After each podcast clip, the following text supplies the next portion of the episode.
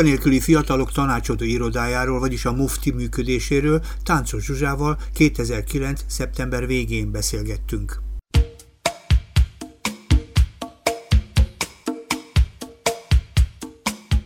Az intézményünk elég régi, 91-ben alakult, és a 15. kerületben dolgozik. Ez egy önkormányzati intézmény, szociális, az Újpalotai Családsegítő Szolgálatnak az egyik munkacsoportja, aki önállóan dolgozik.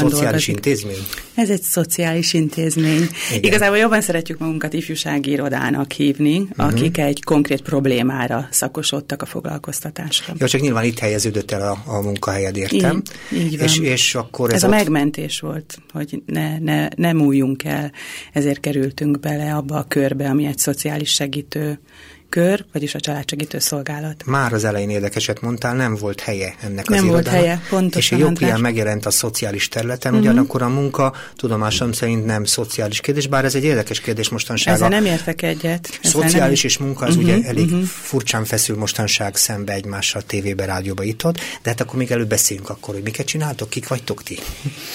Tehát egy olyan ifjúsági irodának valljuk magunkat, amelyik egy szociális intézményben működik, az Újpalotai Családsegítő Szolgálatban. Munkacsoportja vagyunk ennek az intézménynek, aminek több munkacsoportja van rajtunk kívül, tehát nem csak mi.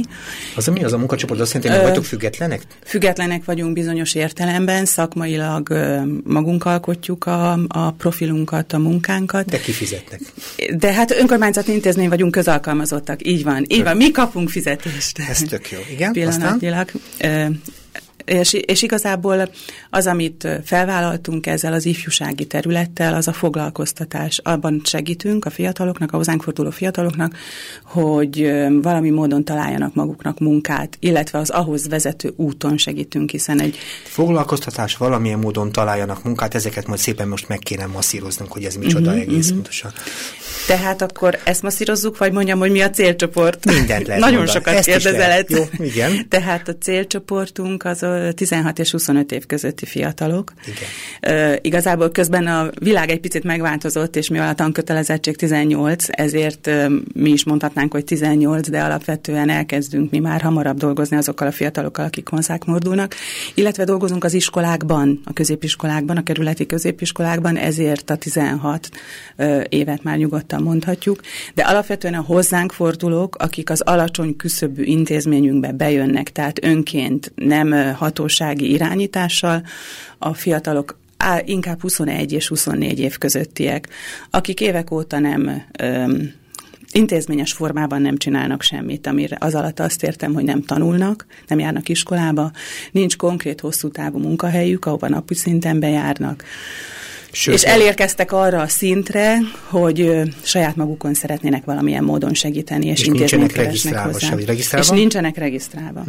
Mert ez egy fontos kérdés, ugye, hogy aki munkanélküli helyzetben van, sokak szerint az azt jelenti, hogy elmegy és regisztrálja magát. És akkor itt van egy csoport, akik nem is kevesen vannak. A fiatalok nagy része nincsen regisztrálva, mert hogy gyakorlatilag az, ami miatt ők elmennének és regisztrálódnának, hogy egy minimálbérhez jussanak, és valamilyen szinten eltartsák munkat, az a fiatalok esetében nincs. A pályakezdő munkanélküliek havi rendszerességgel, illetve ebben a megváltozott rendszerben, ami a foglalkoztatással kapcsolatos, ők nem kapnak konkrét pénzt. Tehát ők kapnak nagyon-nagyon sok mindent, támogatást, a munkáltató, aki őket felvenni, kap mindenféle bértámogatást. Meg kedvezményeket, meg könnyítéseket. Így van, de alapvetően a fiatalok konkrétan nem, ezért ők úgy érzik, hogy nincs értelme annak, hogy regisztrálódjanak. Az már a mi munkánk eredménye, hogy ők eljutnak a regisztrációig. Hú, izgalmas irányokat is vetettél föl, mert arról is lehetne majd beszélni, hogy miket kapnak igazából a nagyon sok mindenből. Tehát mondtad a célcsoportot, és úgy adhatjuk abba, hogy ők 16, illetve most már mondtad 18 fölöttiek, és azt mondtad, alacsony küszöbű a ti foglalkozásotok. Azzal, hogy megmondta az életkort, azzal ugye még nem határoztuk meg. Így van. Mit tudunk még róluk? Így van. Azt tudjuk leginkább, hogy a mi konkrét fiataljaink nagyon gyakran alacsony végzettségűek. Tehát a fiatalok nagy része, egy ilyen 60%-a 8 osztályt vagy azt sem végzett. Uh-huh. És olyanok is vannak, akik nem végzik hozzá? Vannak, bizony. És akkor azt nem azt mondom, hogy ez évi 100-as szám, de hogy vannak olyanok, akik hát elérik a tankötelezettség határát, és akkor innentől kikerülnek abból a rendszerből, amit hát velük foglalkoztok. Aha. Velük foglalkozunk, tehát leginkább alacsony iskolai végzettségűek, azért a 8 osztály, akkor maradjunk ennél, a 8 osztály, illetve olyan típusú siklások vannak, hogy elkezdett középiskolát, elkezdett szakképzést, és valamilyen módon vagy magától, vagy az iskola hatására abba hagyta ezt, és kimaradt. Hát igen, nem vagyunk következetesek szerintem a gyerekek hasonlóképpen. Sok mindent elkezdünk, sok mindent abba hagyunk, és akkor van egy ilyen közeg. Érdekeset mondasz, és azt kérdezem, hogy ebben az egész programban hol van az alacsony küszöb? Mi az, hogy alacsony küszöb ebben a szempontban, ebben a munkakörben, vagy ebben a feladatban? Igazából az az alacsony küszöb, vagyis én azt értem ez alatt, hogy mi senkire nem vadászunk, és senkit nem kötelezünk arra, hogy velünk együttműködjön, már akkor sem, amikor együttműködik velünk. Tehát soha nem kötünk írásban mindenféle szerződéseket. Persze szokás egyébként mostanság, hogy mindenki mondom, kötött igen, szerződést, igen. Mindenki fű meg a fa. Igen, tehát mi azt gondoljuk, hogy már az az első lépés, hogy felnőttnek tekintjük a fiatalt, azt mondjuk, hogy amit megbeszélünk, azt megtartjuk. És akkor ezen próbálunk dolgozni, hogy 10.-20.-ra ez be is jöjjön. Akkor van egy csomó csalódás mögöttetek, mert van, sokszor igen. Nem jönnek vissza, ugye? Igen, igen. Van, persze, csomóan bejönnek, megnéznek bennünket, és akkor eldöntik, hogy használnak-e. Ezért nekünk nagyon fontos ez az első bejönnek, megnéznek bennünket. Uh-huh. Itt mi nagyon sokat nyerünk, hogyha nyerünk, és sokat veszítünk, ha nem sikerül olyan képet kialakítani magunkról. Ezért törekszünk fizikailag is egy olyan légkört kialakítani az irodában, ami számukra nem riasztó, nem egy intézmény vagy egy hatóság képét festi. Másrészt mi magunk is próbálunk ebben az első találkozásnál nem túlságosan hivatali hangulatot, hivatali hangot megütni. Hát igen, csak ha belegondolunk a munkaerőpiac, ugye, vagy egyáltalán a munkahelyek, azok nem barátságos világ. Ez azért. Így van, de az első megbeszélésnél nem kell nekik elmondani, hogy mi vagy el lehet, meg el kell, hogyha úgy gondoljuk, de mi igazából nem azzal szeretjük kezdeni ezt a találkozást, hogy milyen nehéz lesz neked a munkahelyem. Igen, csak mi nem az első beszélgetésről beszélünk most, hanem a másodikról, hogy visszajön-e. Nem, most kezdünk arról beszélni. Igen, hogy? És hogyha visszajön, akkor elkezdünk egy elég szisztematikus dolgot. Tehát a mi fejünkben, a mi munkánk során van egy elég szigorú rendszer, ami alapján elkezdünk akkor lépkedni. Tudnál példát mondani? Kicsit, mert hagyj értsen szegény hallgató, meg hát én is, hogyha... Tehát, hogyha ilyen klasszikus kifejezéseket szeretnék hallgatni, az első beszélgetést, vagy az első interjút mi a fiatallal nem akkor tesszük meg, amikor ő először bejön hozzánk, akkor beszélgetünk a szónak a hétköznapi értelmében, és a szakmai értelmében a második, harmadik alkalommal kezdünk el vele olyan dolgokat megtudni, feltérképezni, ami aztán a munka során az ő segítségére lesz. Tehát az is elkezdődő, hogy mai nap, ha megérkezik hozzátok, ma a foci meccsről beszélgettek, ami ma este van, holnap meg majd a munkára. Értem, pontosan, értem. Illetve amit ő hoz, András, tehát hogyha ő elkezd beszélni a családjáról, vagy a bajairól, vagy a pénztelenségről, akkor arról, nem arról, hogy ezt csak úgy tudod megoldani, ha elmész dolgozni, és a munkahelyen tartósan ott maradsz, és szót fogadsz a főnöknek. Tehát nem ezzel kezdjük, azt gondolom, ez nagyon riasztó. Világos. Akkor menjünk az interjú után. Mi van utána? A példánál tartunk. Az interjú után elmondjuk, hogy mi mindent használhat az irodában, amit ingyenbérmentve, amúgy mindent ingyenbérmentve használhat, tehát semmiféle ilyen anyagi része nincs a mi munkánknak, az ő számára. Tehát elmondjuk, hogy mi az, amit használhat, és elmondjuk, hogy mi az, ami ahova így eljuthat ezzel a munkával. Használhatja az iroda, mindent használt az irodában. És akkor jönnek, hogy nézzenek az e-mail címemet, meg ilyesmi, és akkor megnézik az e-mail címüket. Igen, a telefont hagy használjam. Ez igazából elég nagy káosz lett, mikor ezt így elképzeltük, hogy ez milyen jó eszköz ennek a használata, úgyhogy azért bizonyos ilyen szabályokat felállítottunk, de a szabályokra baromira szükségük is van, és mi is azt gondoljuk, hogy ezeket a szabályokat működtetnünk kell, mert innentől már az lép életbe, amit te is mondtál, hogy elkezdünk egy kicsit a munkahelyre szocializálni, és a munkahelyen is be kell szabályokat tartani. No, ez adja példát, hogy hagyj tudjuk elképzelni. Hát működtetünk álláskereső klubot, ahol tényleg minden eszközünket lehet használni, így, ahogy mondtad, de ezt bizonyos idő vallumban, tehát 9 és 11 között. Na most, ha ő 12-re jön, nem, most már 12-ig használjuk, mert annyira sokan vagyunk, ha ő 4-1-re jön, akkor beszélgetünk arról, hogy ez már 11 és nem 12. Így van, és ilyenkor már leves szokták sok helyen enni, értem. De azt de azt kérdezem, hogy ebben az álláskereső klubban mi van? Az álláskereső klubban egyéni fejlesztés van, amit a kollégáim, akivel együtt dolgozik a fiatal, csinálnak. Tehát ez folyamatosan nem kell nagy dolgokra gondolni, igen. Tehát nem varázslatok történnek itt, vagy elvarázslások. Itt alapvetően beszélünk arról, hogy milyen szándékai vannak, mit szeretne, ehhez milyen utat tenne meg, mit vállalna fel, ezt hogyan képzeli el, és ezt folyamatosan csiszoljuk és építjük. És ezt azzal a kollégával, akit kiszúrt magának. És ő lesz a partner. És ugye? Ő lesz a partner ebben a dologban. Fogalmazhatok szakmailag is. Hogy nevezik ezt szakmailag, ezt a partnert? Mondhatjuk ezt a mentor-tutort, akármit, igen, de nem szoktuk használni ezt. Szoktuk egyáltalán ezt használni. Tehát kap egy olyan kísérőt, aki őt ebben támogatja. Akár olyan szinten is, hogy megteszünk vele olyan lépéseket, amit egyedül nem tesz meg. Tehát ha van egy kliensünk, akinek, orvosi papírokat kell beszerezni, akkor elmegyünk vele, ha étkezésre van szüksége, akkor megpróbáljuk azt szervezni. Tehát, hogy alapvetően a klasszikus szociális munkás eszközöket is használjuk, de próbáljuk a fiatalokat nem arra szocializálni, hogy minket jól tudjanak használni, igen. hanem arra, hogy magukat jól tudják használni, és ebben segítünk nekik.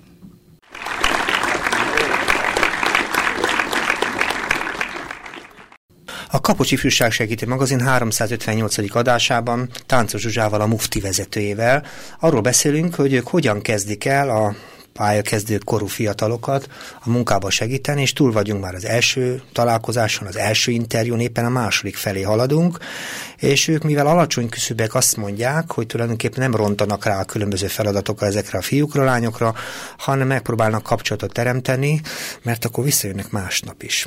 Jön a harmadik nap, tudnilik. Mi történik a harmadik nap? Nem mindenki természetesen.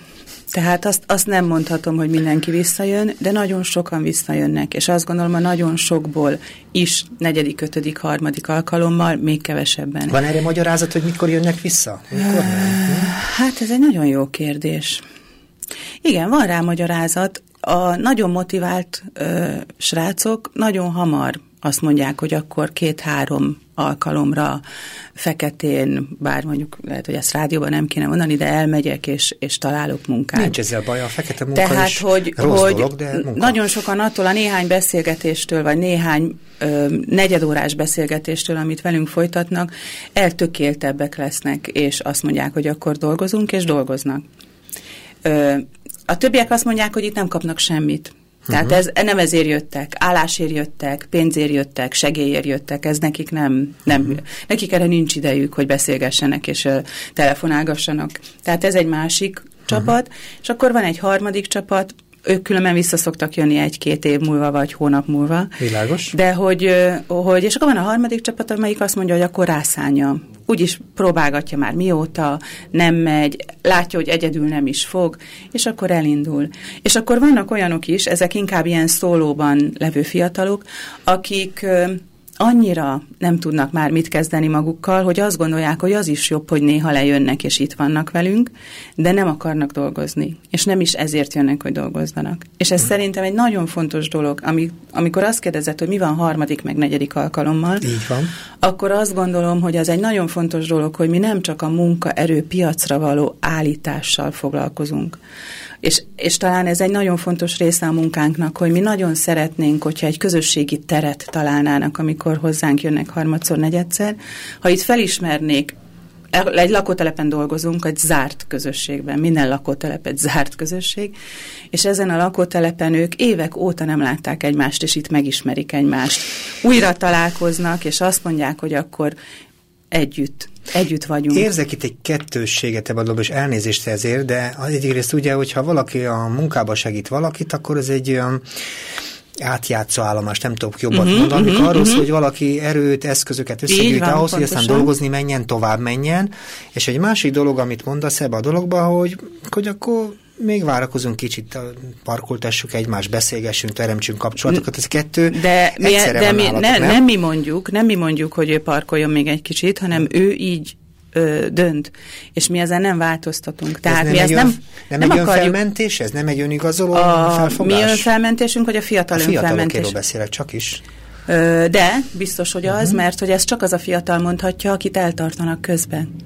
Aki éhezik, és nem tud egyik napról a másikra megélni, az nem mondja ezt. Szinte hallom is, hogy mennek haza a gyerekek, hogy jó, már megint kerestem munkát. Pontosan, András, mi azt szoktuk mondani, hogy alibiből jön le. Így van. És elemen azt mindenféleképpen látjuk, és mi ezért gondoljuk magunkat igazából ifjúsági helynek is. Igen. Hogy anélkül nem is fogunk tudni eredményeket elérni, hogyha nem nyújtunk mást is, mint azt, hogy gyűjtünk állásokat, megnézheti a listákat, és e-mailezhet, és tarthatja a kapcsolatot a munkáltatókkal mindenféle honlapokon keresztül. Tehát munkával játszadozik gyakorlatilag, ugye? Tehát munkával játszadozik, hogy, igen? Hát nem, még nem is tud. Hát valamilyen szinten igen, de ez nem egy tudatos típusú dolog. Világos. Egy félelem is, nagyon-nagyon sok esetben. Egy félelem is. De konkrét eseteim vannak, amikor tudom, hogy egy évben minden héten kétszer ott ül a srác, egyáltalán nem csinál semmit, ül és az újság mögé bújik. Igen. És akkor, amikor már volt egy-két olyan élménye velünk, és a hozzánk járó többi fiatallal, amitől már kibújik az újság mögül, és bejön más filmnézésre, vagy eljön velünk egy túrára, akkor egyszer csak hirtelen el tud helyezkedni. Értem. Tehát, hogy ez egy nagyon-nagyon, én azt gondolom, hogy nagyon összefüggenek azok a dolgok, hogy mi történik mentálisan egy fiatallal, és mi történik aztán a munkaerőpiacon vele. Ezt nevezzük érzelmi támogatásnak? Tehát abszolút, valami ilyesmit kap valaki? Ez biztos, hogy érzem, és nem biztos, hogy tőlünk. Tehát nem az a lényeg, hogy tőlünk kapja a szociális munkásoktól, hanem attól az iskolatársától, akit 6 éve nem látott, és itt egyszer csak összefutnak az irodában. Vagy bármelyik idegentől, nem... Nekem ez egy figyelemre méltó dolog, hogy gyakorlatilag ti a munkátokba beleszámoljátok azt, hogy jó ideig az ember önfelment, önigazol, becsapja magát. Igen. Ez nagyon bátor dolog, tudni, arról van szó, hogy sokan nem igazán szeretnek úgy dolgozni, hogy a másik oldal... Nem tudok jobb szót mondani, egy kicsit hamis. És kiszámíthatatlan igazából. És ugye ezt a hamisságot is ugye vissza lehet forgatni arra, hogy előbb vagy utóbb kinő az ember fejéből az értelem, ugye, vagy egyszerűen dönteni képes. Érdekes, amit mondasz. És mi azt látjuk, természetesen csak azokkal tudjuk ezt látni, akik visszajönnek második, harmadik, negyedik alkalommal is, azt látjuk, hogy ez működik. Tehát az, hogy mi nem kutakodunk, nem nyomozunk, nem kérünk számon sokáig, mert aztán egyszer elindul egy olyan közös munka, amiben kérdezünk már olyan típusú kérdéseket is, ami számonkérésként is értelmezhető. Ettől kapunk egy bizalmat, vagy megnő a bátorság, hinni a világban, azt látom. Nekem ez tetszik sokféle munkában, mert az a kérdés, hogy ki csap be. Mert hogyha mondjuk engem becsap, aki egy segítő igazából vagyok, magát csapja be, és amikor erre rájön, akkor tud elkezdeni. Igen, ekkor tud változni. Igen, akkor tud elkezdeni lépni. Szerintem itt az idő, hogy azt is elmondta, hogy miket kapnak. Mert ugye akkor ezek szerint a klasszikus munkába segítés mellett, amit is nem lenne baj, azt is elmondanád, miket kaphatnak, mert ugye azt mondtad, vannak ki mentális megerősítések is, hogy mik ezek. Hát próbálunk ifjúsági irodai tevékenységeket folytatni, amiben az abszolút szabadidős típusú dolgokat. Tehát, hogy van nálunk olyan hely, amikor filmet nézhetnek, a filmről beszélgethetnek. Most ez éppen össze fog kapcsolódni, egy kiállítás lesz nálunk, drog témájú kiállítás, és ez egy drogos beszélgetés lesz, egy elég kemény drogos film megnézése után. És akkor ez egy abszolút kötetlen, szabad, és nem behívásos típusú, dumasaroknak hívjuk ezt a dolgot. Próbálkozunk hétvégi programokkal, tehát szoktunk elmenni, túrázni, kirándulni. Most a legközelebbi október elején az egy kalandparkos, Csillabércen van egy ilyen próbapálya. Igen. Függeszkedünk, lógunk, tudod, ismered ezt? Igen, hogyne, remélem a hallgatók is ismerik a kalandparkot, a Csillabért. Igen, tehát, hogy oda fogunk menni, ami egy eléggé megszervezett csoportfoglalkozásokat is magába tartott, tehát nem csak végigmegyünk a pályán, hanem erre így rákészül a pszichológusunk, kiélménypedagógiával is foglalkozik. Tehát ezt nagyon fontosnak tartom. Utcai ifjúsági munkát végzünk a lakótelepen. Ez micsoda azért?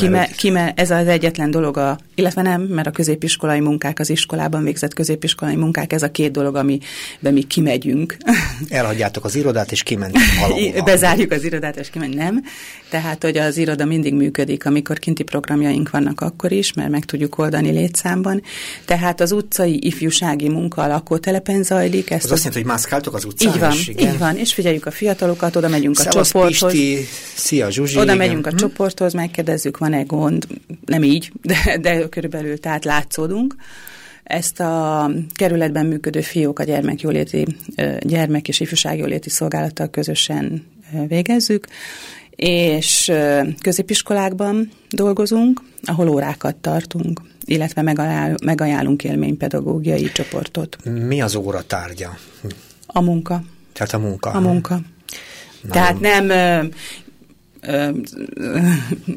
Tehát nem arról van szó, hogy beszélgetünk bármiről, konkrétan is csak ezért megyünk ki. Társadalomismereti és osztályfőnöki órákon belül. És akkor bemutatni a munkát, hogy úgy kell gyerekek így dolgozni. Van, a munka egyenlő, pontosan a bekecs, igen. Értem. Nem, ez egy nagyon játékos formájú tesztekkel, érdeklődési kör, felmérőkkel és hasonlókkal. És pályabemutatókkal is, pályákat is. Igen, és egy nagy beszélgetés, amiben a fiatalok nagyon megnyílnak. Ezt vagy hogy most mondják, 11. végén és 12. elején csináljuk. Tehát akkor mentek kirándulni, meg vannak ezek az iskolák, és mit kapnak még, ugye ez a szolgáltatás?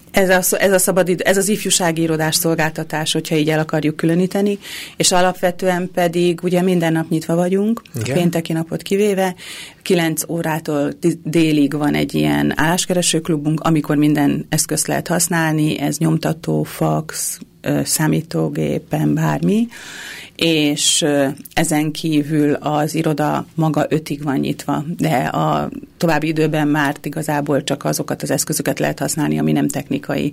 Tehát az újságokat, álláslistákat, a kollégáim nagyon-nagyon sok állást vadásznak, ahonnan csak lehet, próbálunk gyűjteni.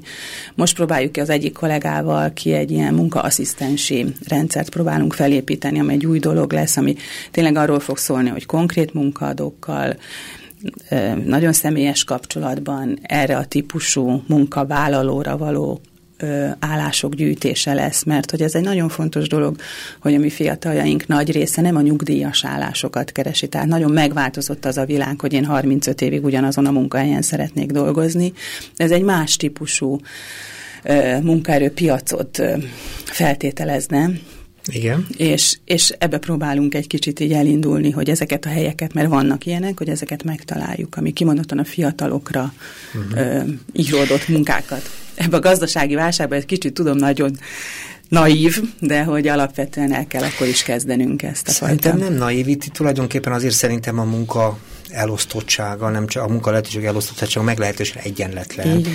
Mind szakmákra, mind munkakörökre vonatkozóan szerintem igazából az nem feltétlenül területen. Úgy van, hogy teljes a hiátus, vagy nagyon-nagyon sok a többlet, hanem egy bizonyos szempont az egy ilyen egyenletlen dolog lehet, gondolom én. De azért kérdezem, hogy szóval milyen munkákat keresnek ezek a gyerekek? Igazán az érdekelne, mert ugye azért sok-sok gyerekkel találkoztok, és nekem mindig azért is kérdezem ezt, mert ugye az az érzésem, hogy a munkaerőpiac nem barátságos, nem fogadókész, nem biztos, hogy a gyerekek vágyait, elképzelését törekszik megvalósítani. Tehát ők mit keresnek, és hogyan találkoznak ezzel a munkával? Ez egy nagyon érdekes dolog. Igazából mindig azt keresik, amiről hallanak. Tehát keresik a biztonsági őrt, mert arról hallanak. Keresik a targoncást, mert arról hallanak, tudják, hogy ott lehet. Ugye az alulképzett fiatalokról beszélünk most, tehát nem olyanokról, akik valamilyen szakmával kerülnek ki a középiskolából. Majd a karrier felé, és igen, csak az és? És hogy igazából ilyenekkel kapcsolatban az egyszerűbb típusú munkákat, amivel könnyen, és úgy gondolják, hogy nagy felvevő piacon el tudnak majd helyezkedni.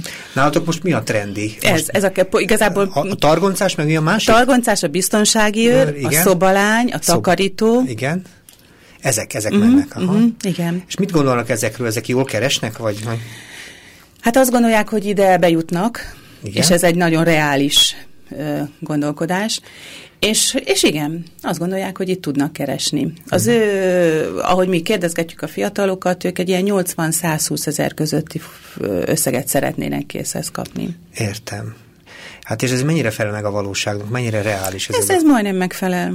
Értem. Ez majdnem megfelel, mert ugye a biztonsági őrös szakmában is mondjuk az egy olyan típusú, amiben képzés kell, és mindenféle dolgok, úgyhogy milyen miatt aztán ez nekünk azért nagyon jó, igen, mert hogy tudunk a képzések felé indulni ezeknek a ugye targoncás se lehet senki anélkül, hogy ne legyen meg ez a targoncás végzettsége, és ez nekünk nagyon fontos, mert igazából oké, hogy abban segítünk a fiataloknak, hogy munkaerőpiacra bekerüljön, de hogy azért mi a hátsó gondolatunk, vagy amiben mi nagyon szeretnénk őket előrébb vinni, hogy képeződjenek, tehát hogy tanuljanak, lehet, hogy munka mellett, lehet, hogy csak gyorsan, de hogy mindenféleképpen. Azt mondod, a képzés felé indul, ez mit jelent? Hogy ti képeztek, vagy... Mi sajnos nem tudunk képezni, de nagyon nagy erőkkel minden pályázatban próbálunk eljutni odáig, hogy képezhessünk.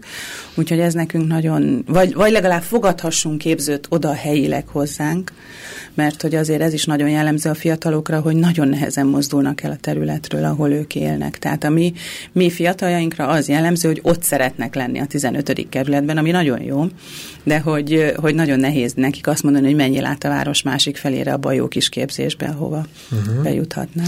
Egyébként engem roppantó érdekel, és sok mindenkivel szeretném ezt átbeszélni.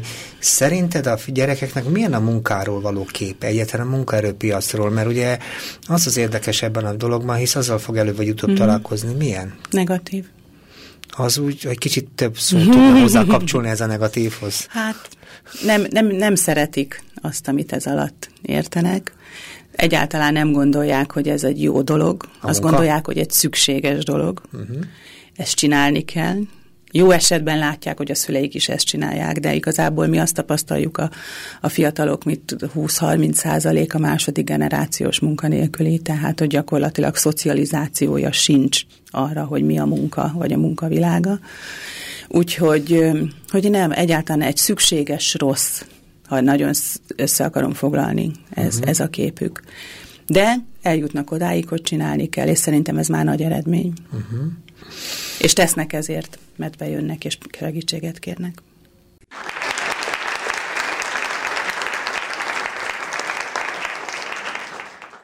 A Kapocsi Fűségsegítő magazin 358. adásában Táncos Zsuzsával, a Mufti vezetőjével beszélgetünk. Azokról a pályakezdő fiatalokról, akikkel ők találkoznak, akikkel alacsony küszöbű módon próbálnak olyan foglalkozás sorba szervezni a feladataikat, aminek a révén előbb vagy utóbb eljutnak a munkaerőpiacra. Ezek a munkaerőpiaci találkozások természetesen barátságtalanok és rigidek, és az előbb pont arról kezdtünk el beszélgetni, hogy milyen a képük arról a munkáról, ahova indulnak. És annyit kezd mondani, hogy nagyon barátságtalan, úgy tetszik a képük a munkaerőről, azt mondják, hogy ezek szükséges rosszak. És milyen a munkahely fogadókészsége a gyerekekkel? Egyáltalán foglalkoztok ti a munkaerőpiac fogadókészségével? Egyengetitek-e az utat a gyerekek és a közöttük? Hát nem. Ez az első kísérletünk, amiről itt az előbb szóltam, hogy megpróbálunk egy ilyen egyengetést elindítani. Ezt még teljesen nem dolgoztuk ki sem módszertanban, sem szakmailag. A fejünkben van egy ilyen, mert érezzük, hogy erre szükség lenne, ez egy jó helyzet lenne. Igazából a visszajelzéseket halljuk a fiataloktól. Tehát az ellenben nagyon keserű, tehát attól kezdve, hogy vissza se hívják, amikor egy állásinterjúra jelentkezik, amikor lecsapják a telefont, tehát még el se jut magára az állásinterjúra, vagy az állásfelvételre, vagy a munkafelvételére, de már olyan tapasztalatai vannak, hogy nagyon keserűen nyilatkozik arról, hogy ennek lesz-e értelme egyáltalán a munkának, mint egy eszköznek az élet palettáján, annak van-e értelme az ő részéről. Ami azért nagyon veszélyes, mert hogy a kriminalizáció felé viszi őket. Tehát a gyors, könnyű pénzszerzés felé. Hát igen, azt gondolom, hogyha úgy belegondolunk, minden munkahely, amit az ember végez, az mindig egy csomó bürokráciával jár, levonásokkal alkalmazkodással jár, a pénz se azonnal kapja meg az ember, nem ugyanannyit, amit megállapodtunk. Ugye? Azt nagyon sokszor nem is értik, tehát ott magyarázzuk, hogy mi miért van. Igen, ez egy nagyon fontos kérdés, hogy gyerekek hogy nem tudhatják meg elég alapossággal azt, hogy vannak ezek a levonások, meg minden egyéb. Pontosan. Ez igazából magát a szerződést sem mindig értik, tehát nagyon gyakran együtt értelmezzük azt, hogy mi van a szerződésben. Nagyon-nagyon kérjük őket, hogy mindig olvassák el, mielőtt aláírják. Erre kapjuk válaszul, de hogy olvashatnál, amikor mellette állnak, ő lassan olvas, rosszul olvas, nem is mindig érti, de egyáltalán nem kap időt arra, hogy megértse. Szoktuk mondani, hogyha van bátorsága, hozza el, olvassuk el, és csak utána vigye vissza, de ezt nem merik megcsinálni, amit én teljes mértékben megértek. Tehát, hogy nagyon rosszak a visszajelzéseik. Az első pillanatról. Akkor természetesen van, aki eljut odáig, hogy fel is veszi a munkát, de igazából úgy érzik a fiatalok, akkor így összefoglalom, hogy velük bármit meg lehet csinálni. És ez egy nagyon-nagyon kiszolgáltatott és rossz helyzet, és így is viselkednek. Tehát ennek megfelelően vagy megalázkodnak, vagy pedig agresszívek lesznek. Milyen fiatal ügyes akkor a munkaerőpiacon? Tudunk-e olyanról beszélni? Kik azok, akik igazából nagyjából sikeresen veszik ezeket a nem túl barátságos mozzanatokat? Nehéz kérdést tettem. Nagyon nehéz kérdést, hát, így van. Érzem, mert láttam egy kicsit, kikerekedett a szemed. Igazából ez nagyon furcsa lesz a válasz. Igen? Az a sikeres, aki nem először csinálja. Értem. Akinek már van valamilyen szintű tapasztalata, körülbelül tudja, hogy mit vár. Mert az első néhány találkozás, mert ugye itt erről beszéltünk, igen, az nagyon megrázza a fiatalokat, ha rosszul, ha így sikerül, persze, ahogy az előbb itt vázoltuk. Ellenben akkor, hogyha ő neki már van egy tapasztalata, tudja, hogy mi volt a múltkor, meg az előtt.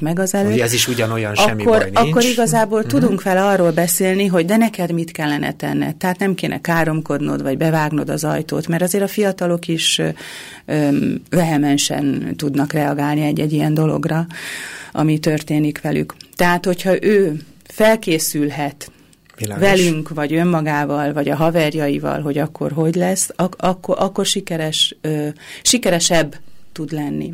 Néha azt látom, hogy például a munkavállaló szerep, az egy új szerep egyébként mindenki számára. És azzal a szereppel ugye együtt jár a munkáltató szerep, és ez önmagában egy kicsit vicces is, mert ugye hogy van az, hogy nekem parancsolgat valaki, meg nem is kedves hozzám, meg ugye egyáltalán. Ez egy nagyon nehezen élhető annak a fiatal. Ráadásul, így van András, tehát ez egy nagyon nehéz pillanat az ő számukra, mert hogy a legtöbben ugye nem csinálnak hónap, év, most mindegy, hosszabb idő óta nem csinálnak semmit. Tehát nem szoktak ahhoz. A szüleik már nem teszik meg azt a fajta gesztusrendszert, amit egy munkáltató meg fog tenni, vagy megtesz az első néhány napban. Tehát a szülők már lemondtak arról egy ilyen 19-20-21 éves gyerek fiatal esetében, hogy még mindig megpróbáljon nevelni, legalábbis mi ezt halljuk a fiataloktól, hogy nagyon új neki az a helyzet, hogy neki szót kéne fogadni, hogy neki meg kellene tenni ezt vagy azt elsőre, mert hogy ez a munka, mert hogy ezért kapja a fizetését. Ha most egy munkáltatót ültetnék ide, tőle meg azt hallanám folyamatosan, hogy ezek a fiatalok szemtelenek, visszabeszélnek, nagyon sokszor megmondom őszintén, ilyeneket is mondanak, hogy lusták, hogy nem csinálják meg időnként. Igen, mi is ezt halljuk. Meglopnak, elvisznek. Értem. És az igazság, hogy hogyan lehet egy ilyen munkáltatót meggyőzni, hogy nem biztos, hogy neki is igaza van, vagy neki van igaza, mert ugye azt mondja, hogy nekem ezt nem mondja senki, megtörtént, ekkor így és így. Szóval, hogy hogyan lehet ezt a kollektív bizalmatlanságot itt és ott is feloldani, hisz a másik oldal mondta, ez elég veszélyes. Én általános receptet nem tudok erre mondani. Mi azt találtuk ki a Muftiban, mert hogy minket is nagyon feszít ez a dolog. Mi úgy hívjuk, hogy csoportos tájékoztató, ami egy nagyon hülye szó, de így hívjuk. Jó. Ami azt jelenti, hogy meghívunk egy munkáltatót, és meghívjuk a gyerekeinket, mindenkit, aki éppen kapcsolatban van velük, hogy egy ilyen lesz, és kérjük, hogy jöjjenek el, és beszélgessenek. És ez működik. Nem azt mondom, hogy olyan nagyon sokan elfogadták a munkáltatók közül a meghívásunkat, de most itt nem akarok neveket mondani, de hogy aki elfogadta, azzal egy nagyon-nagyon érdekes és jó beszélgetés zajlott le.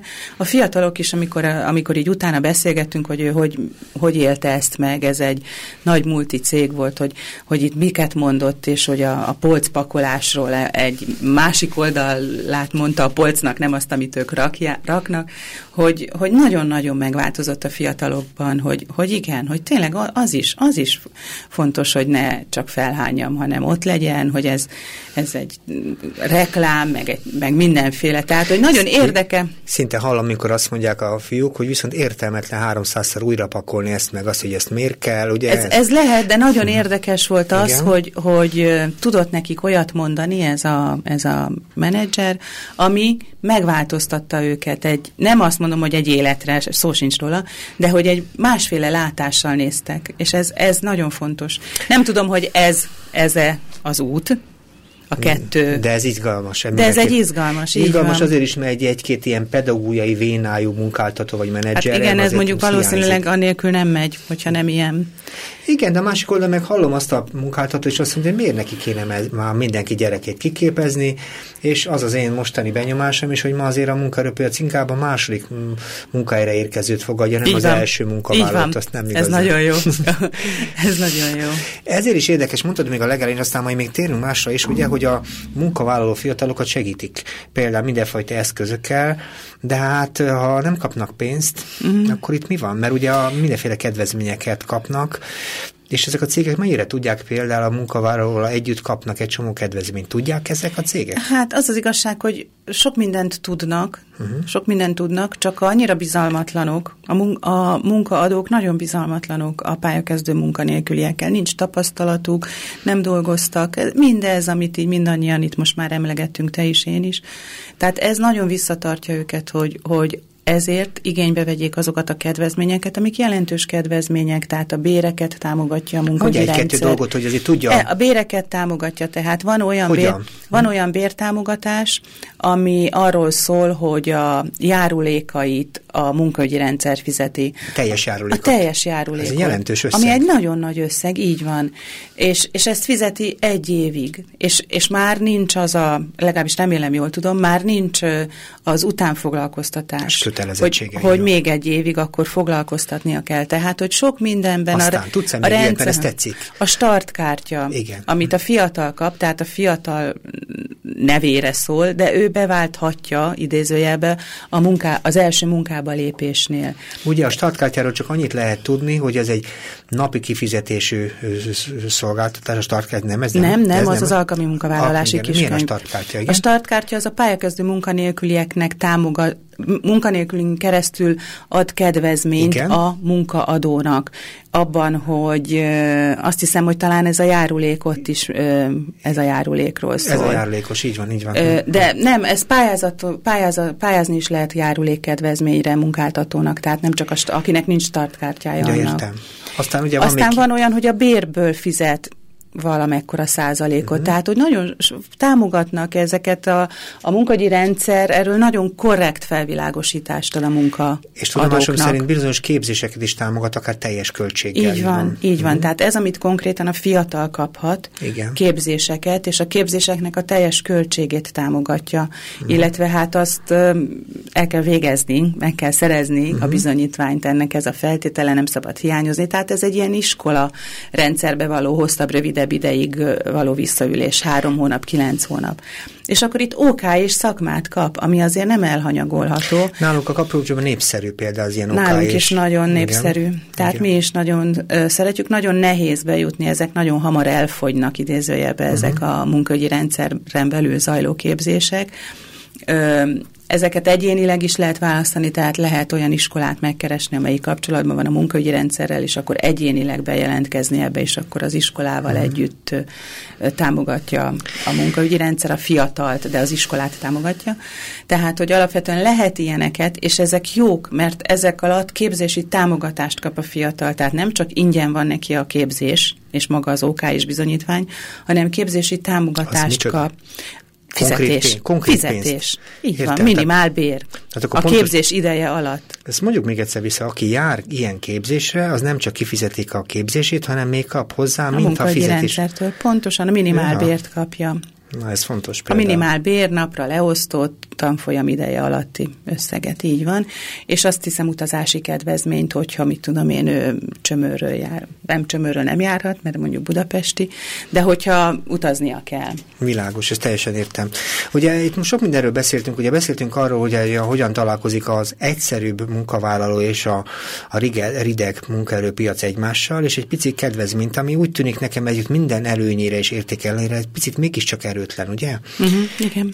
Az a kérdésem, hogy te szerinted hogy kéne ezt az egészet, mert biztos, hogy kialakult az elmúlt időszakban egy csomó tapasztalat. Először is azt kérdezem, hogy milyenek a régebbi fiatalokhoz képest, hisz most már jól számolom, hány éve? Jó sok éve csináljátok, nem mondom a sok időt. 91-ben alakult az iroda, tehát onnantól csináljuk. Hát talán majdnem az egész rendszerváltozás teljes időszakára. Pontosan. Van egy átfogó képetek. Pontosan. Milyen most szerintetek a fiatal? Van-e változás? Mennyire érzékeled ebben a dologban a tendenciákat, mozgásokat? Én abszolút érzékelhető változás. Tehát persze változnak a fiatalok, de én itt nem akarok most ezen nosztalgiázni, hogy mennyivel jobb volt a mi korunkban. Remélem, nem ezt várok. Nem ezt várok, csak az adjuk ezeket a közhelyes megközeléseket, hogy van-e a különbség a kettő között, egész pontosan a kettő régen. Miben mások? És igazából a legnagyobb különbség szerintem, amit én érzékelek, hogy jóval inkább szerettek tanulni. Régebben? Igen. Most már nem szeretnek annyira, azt mondom? Nem vonzó az iskolarendszer, vagy a képzés, vagy a tudás. Vagy nincs a végén már... Igen, nem tudom, hogy miért, ezt nem tudok válaszolni, ennyire nem vagyok okos, de hogy alapvetően azt látom, hogy nem vonzó az iskola, a tanulás, illetve aztán vonzó lesz egy idő múlva, de az már a felsőfokú képzéseknek a szintje. És ezekkel a fiatalokkal mi a napi munkánk során, tehát a felsőfokú végzésben résztvevőkkel, vagy oda szándékozókkal, mi nem találkozunk. Tehát erről a világról nincs olyan típusú képen, mint arról a világról. Szeretnék arról a világról is ebben a rádióban persze beszélni, sőt, igazából az lenne nagyon jó, hogy ezek a világok között van-e átjárás, arról is gyönyörű lenne egyszer beszélni. Csak az érdekel most, hogy hogyan tudsz összehasonlítani dolgokat, mondjuk. Tehát én így a Mufti munkáján belül azt látom, hogy ez múlt el. Mi nagyon sok tanfolyamot csináltunk, ilyen házi tanfolyamot magunknak, mert azt gondoltuk, hogy azok a képzések a hosszabb, rövidebb ideig, amiket tartunk a Muftin belül, ezek arra képzik a gyerekeket, hogy egy bizonyos értelemben szimuláljuk azt, hogy be kell menni, ott kell lenni, leckét kell írni. Ezek mind olyan készségek, amit aztán a munkaerőpiacon is használnia kell. Tehát a rendszeresség, pontosnak kell lennie, el kell a másikat viselnie, hozzá kell szólnia a vállal. Tehát, hogy egy csomó olyan dolgot gondoltunk a tanfolyamokkal, nem tudtunk papírt adni és semmi, de hogy olyan dolgot gondoltunk, ami aztán kell majd a munkaerőpiacnál. Most ezekre egyáltalán nincs most ebben a pillanatban igény, az ilyenekre. Arra lenne, hogy OK és bizonyítványt adjunk utána. Arra igen, az nagyon jó lenne, ha tudna működni, de az, hogy mi csak a számítástechnikával, vagy egy angol nyelvvel egy nagyon alapfokú, elindító tanfolyamot, képzést kezdjünk, amit mi tudtunk, az most nem vonzó a fiataloknak. Persze ebben az oktatási rendszer fejlődése benne van, hiszen ma már az a típusú számítógépes ismeret átadás, amit mi tudtunk, az már nem az igény, mert ott van az iskolában, igen, pontosan. Meg ott van az otthonokban, mert azért így van, a számítógépek olyan szépen megjelentek az otthonokban, szerencsére, és ez egy nagyon jó irány. Aztán van-e még valami ilyen érdemleges észrevételed, mert azért az eltelt idő, gondolom, azért elég sokfajta benyomást hozott, és aztán nyilván, hogy hogyan gondolod jól a rendszert. Én azt gondolom, hogy nekem ez a legnagyobb különbség, igen? És ezt pont a tanfolyamainkban tudom lemérni. Én azt gondolom, hogy maga az ifjúság ugyanolyan érzékeny, ugyanolyan sérült, ugyanolyan sértett, mint amilyen volt. És félreértett. És pontosan. Igen. Félreértett és nélkülözött. Igen. És ez nem változott, és ezt gondolom, hogy ez a legfájóbb az én számomra. Hogyan kéne csinálni szerinted? Azért van-e valami konstrukció? Nem tudom, nekem a munkaerőpiacra konkrétan, igen? Én azt gondolom, hogy ott nagyon fontos lenne, hogy azok a cégek, amik Magyarországon működnek, és most ez teljesen mindegy, hogy multi, hogy nagy cég, hogy világcég, vagy bármi, a cégeknek kellene olyan típusú képzésekben gondolkodni, amivel a saját szakembereiket motiváltan képzik. Ez nagyon, én azt gondolom, hogy ez nagyon fontos fontos lenne. Tehát, hogy ne úgy legyen valaki targoncás, hogy targoncás a világban, hanem úgy legyen targoncás, hogy az konkrétan tudja, hogy hol fogja használni, mert ott képződött. Sőt, ha hozzátehetjük, hogy ezen belül aztán van-e előremeneteli lehetőség. Ezt ezzel akartam folytatni. Igen. És hogy aztán a targoncáról átmehessen az akármire, nem tudom sajnos itt a fokozatokat, úgyhogy nem tudok ilyen szakszavakat. Mi jön a targonca, villás, mit, szóval igen, nem. Igen. Tehát, hogy legyen egy olyan típusú, hogy aztán már szerelhesse is, vagy mit tudom én, de érted, hogy mit akarok mondani, hogy legyen egy lépcső, lásson maga előtt jövőt, távlatot, és lássa a helyét. Uh-huh. És a munkátokban hogyan kéne másként? Van-e olyan dolog? A munkánkban? Én nagyon szeretném, hogyha el tudnánk egy ilyen OK-s típusú tanfolyamos működést kezdeni. Ez nekünk biztos, hogy sokat jelentene, hogyha a fiatalokat ott helyben tudnánk hozzájuttatni dolgokhoz. Nem azt gondolom, hogy ezt a muftinak kellene csinálni, csak a muftinak jó lenne, ha be tudna fogadni ilyeneket. Hogy tudnánk adni. Mi ugyanis a legnagyobb érv, ami ellenünk szól a fiatalok szájából, hogy az nagyon jó, amit csinálunk, de hogy mi semmit se tudunk nekik adni. Nem tudunk pénzt adni, nem tudunk munkahelyet konkrétan, nem tudunk papírt arról, hogy ő itt van. Tehát, hogy ilyen értelemben ez egy fontos eszköz lehetne a kezünkben. Azért vélek hinni, azért egy csomó dolgot adtok, csak így van, pontosan. Tehát, hogy erőt, de észreveszik a fiatalok. Jó, hogy erőt biztos, hogy adtok, meg egyfajta lendületet és minden más. Meg egy közösségi teret, és ez is nagyon fontos szerintem. Hát igen, csak tudod, amiről beszéltünk, hogy igazából ez a fajta bátorító, megerősítő tér meg a munkaerőpiac időnként kicsit kontrasztosnak látszik. De ha ez nincs, akkor nem tud a munkaerőpiacra belépni. Nem csak ő, senki sem. Tehát fontosat mondasz, és nagyon tetszik nekem, hogy közel kéne hozni magát a képzést, meg a potenciális használóját a dologban, értem. És hadd gondolom itt az elhelyezkedés, hogy mikor kellene elkezdeni ezt az egész munkára való felkészülést, és szerinted hogyan kezdenéd? Van ez? Nagyon korán. Nagyon korán. Az a nagyon korán, az mit jelent? Hajnalban 2? Az általános iskolában, akár órarendszerűen szerintem. Szóval én nem vagyok egy ilyen pedagógus. Egy víziót azért mondjál. De nekem a vízióm az, akkor ilyen nagyon csúnya régi kifejezést fogok használni, de majd visszavonom gyorsan, hogy ez a munkára nevelés. Nem tudom, te emlékszel-e még erre a rossz ízű kifejezésre? Hallottam ezeket, igen. Jó. Na de hogyan tennéd, mert ugye ez a kifejezés nem biztos, hogy mindenki számára jól és sem. Nem is szeretném, ha így hívnák a tantárgyat. Igen. De én azt gondolom, hogy tényleg abszolút, mint a környezetismeret, mint a testnevelés. Szóval lenne egy olyan készségtárgy, ami arról szólna, hogy mi is az a munka. Ez nagyon hamar, nagyon játékos formában, és aztán a középiskolai szinten meg abszolút azt gondolom, hogy magának a munkának a megismerése konkrétan. És itt most megint mondok egy nagyon rossz ízűt, a gyárlátogatások, azt gondolom, hogy az mind beleférne ebbe, hogy megismerni, hogy mi is az, amiről beszélünk. Ismerünk egy munkaerőpiaci szervezetet, vagy munkahelyi segítő szervezet, aki csak azzal foglalkozik, hogy különböző foglalkozásokat mutat be a gyerekeknek. És az például kifejezetten érdekes is, mert ugye megtapasztalható élményre van. Ez abszolút része kellene, hogy legyen egy ilyen fajta ismeretátadásnak. Már jutott eszembe egy történet, megint csak a környezetemben volt annak idején nagyon, hogy volt olyan család, aki azt mondta, hogy ha a gyereke nem jó, valami rosszaságot csinált, akkor nem segíthet az anyunak. Tehát kvázi a munka az a jutalom. Ez egy nagyon jó történet, így van. De ez jó lenne, ha így lenne, ugye? Hát ha így lenne a fejünkben, igen. Tehát, hogy ez nem így van. De a munka ma büntetés bizonyos. Így van. Ez. Érdekes minden esetre. Az biztosan gondolom, hogy nem könnyű a feladatotok, és hadd kérdezem legalább egy-két mondatot, kik a te kollégáid, kikkel dolgozol? Mi 5-en dolgozunk, 4-en vagyunk szociális munkások, és egy pszichológus kollégánk van.